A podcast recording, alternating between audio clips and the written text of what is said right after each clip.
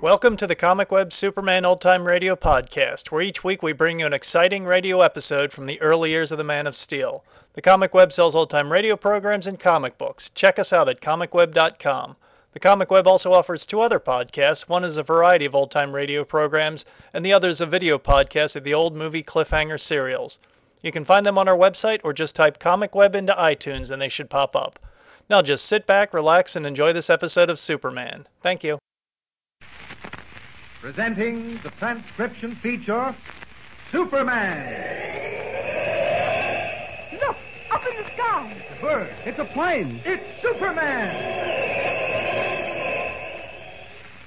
Yes, it's Superman, strange visitor from the planet Krypton, who came to Earth with powers and abilities far beyond those of mortal men. Superman who can leap tall buildings at a single bound, race a speeding bullet to its target, bend steel in his bare hands, and who, disguised as Clark Kent, mild mannered reporter for a great metropolitan newspaper, fights a never ending battle for truth and justice. But before we join Superman, listen. And now to our story.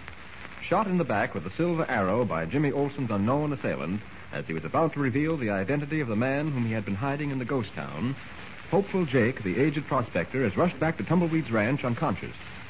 The following day, Clark Kent, together with Jimmy, Tumbleweed, and Mary Lewis, went back to Dead Man's Gulch to help Mary find the fortune hidden there by her grandfather, the legendary Western Robin Hood known as the Silver Arrow.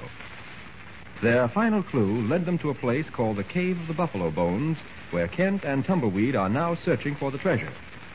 Meanwhile, in the weather beaten building that was once a hotel, Jimmy and Mary saw a dust covered portrait behind the sagging bar. And as they looked at it, the eyes in the painted face began to move. Mary became hysterical, and Jimmy escorted her back to the ranch. We join them now as they talk while waiting for the doctor to report on Hopeful's condition. Listen. I guess you feel mighty proud that your grandfather was the Silver Arrow after hearing about all the swell things he did for people out here. I am proud of him, Jimmy. She was, Mary. Wasn't it a lucky thing you found that letter in your mother's trunk? Now maybe you'll be a millionaire, or is it millionaires? I don't know that I'll be either one. After all, we haven't found anything yet, and for all we know, if there ever was a buried fortune, somebody else may have stumbled on it long ago. oh, gosh, that would be awful. Do you think... Dr. Mallory's coming out of Hopeful's room. I sure hope he's got good news. How is he, Doctor? Will he live? Yes, I'm sure he will. Thank heaven. May, may we go up to see him now, Doctor? Mm, I think so, but please don't stay long and don't let him talk much. It'll tire him. No, we'll just stay a few minutes. Come on, Mary. Oh, goodbye, Doctor. Goodbye, Dr. Mallory. Mary.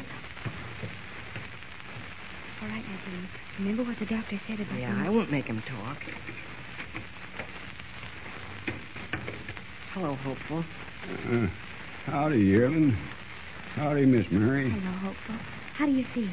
I Uh, feel like I've been skewered and readied for a barbecuing. Yeah, but it takes a lot to kill a McGarity. That's what I am. Is that your real name? Yep, Jacob Francis McGarity. That's my full handle. But folks never called me nothing but hopeful. Well, that's because you're always hoping to find gold, isn't it? Yep. Always hoping to find something what folks say ain't. I think we better leave now, Hopeful. The doctor. No, no, no, no, no, wait. I got something to tell you. It's something important, especially to you, Miss Mary. Important to me? Oh, but it can keep until later. Dr. Mallory said that I he- don't give a hoot what that old sawbone said. I, I got to get this off my chest now. I've been doing lots of thinking whilst that angel of death has been trying to make up his mind about me. What's troubling you, Hopeful? Now, Like I told you last night, before I was plugged with that silver air, I've been hiding a man out at Dead Man's Gulch for many years. Yes, you were going to tell us who he is. No, I'm, I'm- I'm coming to that. Oh, I'm sorry. I gotta talk kind of slow, 'cause ain't got all my natural strength. Well, this here yarn goes back many years to the days just before the silver vein give out up at Dead Man's Gulch. One night I was a setting in my shack, eating my supper, when I hear a horse coming along slow like. I hear it stop. And then a hombre staggers up to my door, and before he gets to knocking, he, he folds up like an empty green sack. I drag him into the shack, While the wounded hopeful recounts to Jimmy and Mary a story that will reveal the identity of the mysterious inhabitant of the deserted mining town, Kent and Tumbleweed are standing in front of the Cave of the Buffalo Bones near Dead Man's Gulch, trying to solve the riddle of the third silver arrow. Yeah, that's the fourth time I shot an arrow through that danged slit in the rock, and we ain't found nothing yet. That is, nothing but an empty hole in the floor of the cave. I know, Tumbleweed. I know. I can't figure it out. Mr. Kent, are you sure we followed them directions like it says in that poem? Sure we did. says face seven to the south. We did that, didn't we? Yeah, that's correct.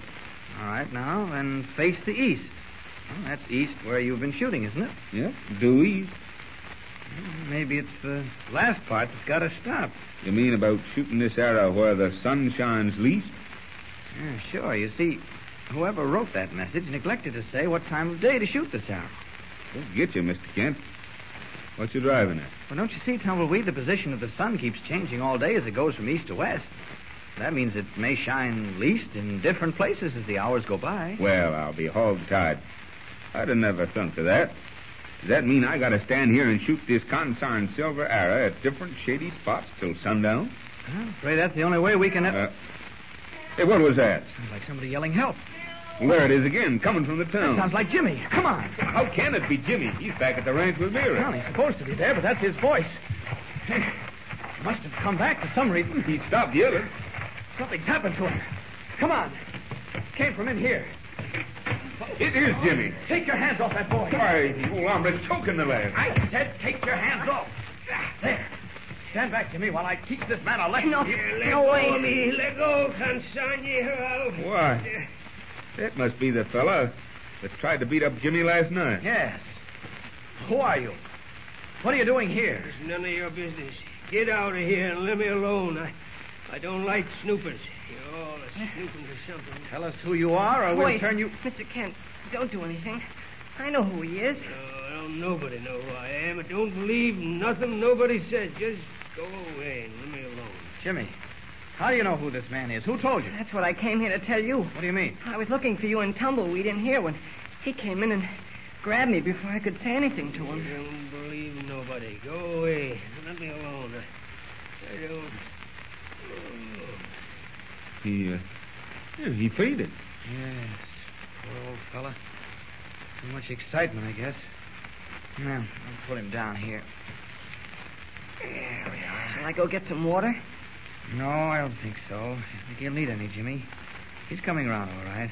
Jimmy, tell us who this hombre is before I bust wide open. Oh, well, his name is Bart Cummings. Bart Cummings. Why, isn't that the name of Mary's grandfather? That's who this man is, Mr. Kent. What? Then he, he's the silver arrow. Why, that can't be possible. The Silver Arrow Oh, died long ago. Mary said they hadn't heard from him since long before she was born. Where'd you get this information, Jimmy? Hopeful told Mary and me about it less than an hour ago. He told how this man came to him one day, half dead from bullet wounds, how he nursed him back to health. Then what's he doing here, and why is he acting crazy like? Well, Hopeful says Mr. Cummings sort of lost his mind after his accident and couldn't remember where he'd buried his fortune. But he did remember that he had a fortune somewhere. Yes, so Hopeful, hoping the Silver Arrow would someday find all that money, kept him hidden out here where he spent all his time searching. And that's why old Hopeful got so darn rambunctious when we come out here to look for silver arrows. Sue Harris. You gotta find Sue Harris. That's it. We've got what he's looking for. The silver arrows that point to his buried treasure. Silver. Uh, here. Where am I? Who are you? We're your friends, Mr. Cummings. We're going to help you find your treasure Help me. uh, How can you help me? as soon as you've had a rest. We'll show you the three silver arrows you set out long ago to help locate your treasure. Then we'll help you find it. Well, here's my new car, motor running and ready to go. Uh, get in, Mr. Cummings. Tumbleweed, I don't exactly know how to thank you for taking care of my granddaughter, Mary, and for everything else you done. I can't tell you how grateful I am, too. Oh, uh, that's okay, Silver Arrow, Mr. Cummings and uh, Miss Murray, but don't thank me. Mr. Kent and Jimmy and Hopeful have done everything for you. Uh, Hopeful is the only one who really did a lot for Mr. Cummings. You done thank me plenty. That bag full of silver dollars ain't exactly no horse fodder. you certainly look elegant all decked out in your new mail order clothes. Mm-hmm, Sure do look prosperous, too. you reckon it do, sure enough? Uh-huh. certainly do. Ain't no use saying no more now. I reckon I can't never say enough to show you all how I feel inside. Oh, 'twa'n't nothing at all. We had us lots of fun a doing what we did. Hey, Jimmy? Huh? Oh, yes. Why, Jimmy, what's the matter? Haven't you got anything to say even about Tumbleweed's new car? Yeah, Jim. Ain't you going to say nothing about being the first to ride in it? Oh, sure. Yeah, it's swell. I'm afraid Jimmy feels pretty bad about leaving here, but no more than I do, believe me. Why? I know, Jim, lad. Can't none of you feel no worse than me, but you'll be coming back soon again, I hope. Now, it's getting late, Tumbleweed. We better get going if we don't want to miss that train. Reckon you're right, Mr. Kent. Come on, Hopeful. Get aboard. No, no, I ain't a Hey, hopeful, ain't you going to come and see me off? I'm going to kind of miss you, you ornery old coyote. No, no, I can't go. Got work to do. Work? What kind of work? Why, you can't do anything in those shiny new clothes. I sure can. I got to go back to panning for gold in the creek. You, you can't never tell when I'll strike a bonanza. But you know nobody's never found no gold there. Well, that ain't nothing. I can keep on panning and hoping, can't I?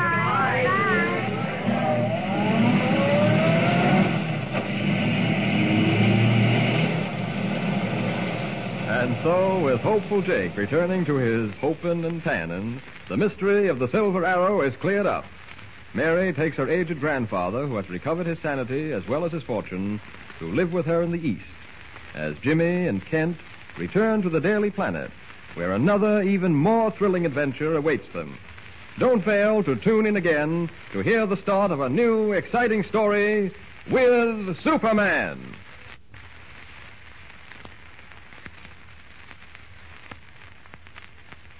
Don't forget, tune in again for the next thrilling episode with Superman.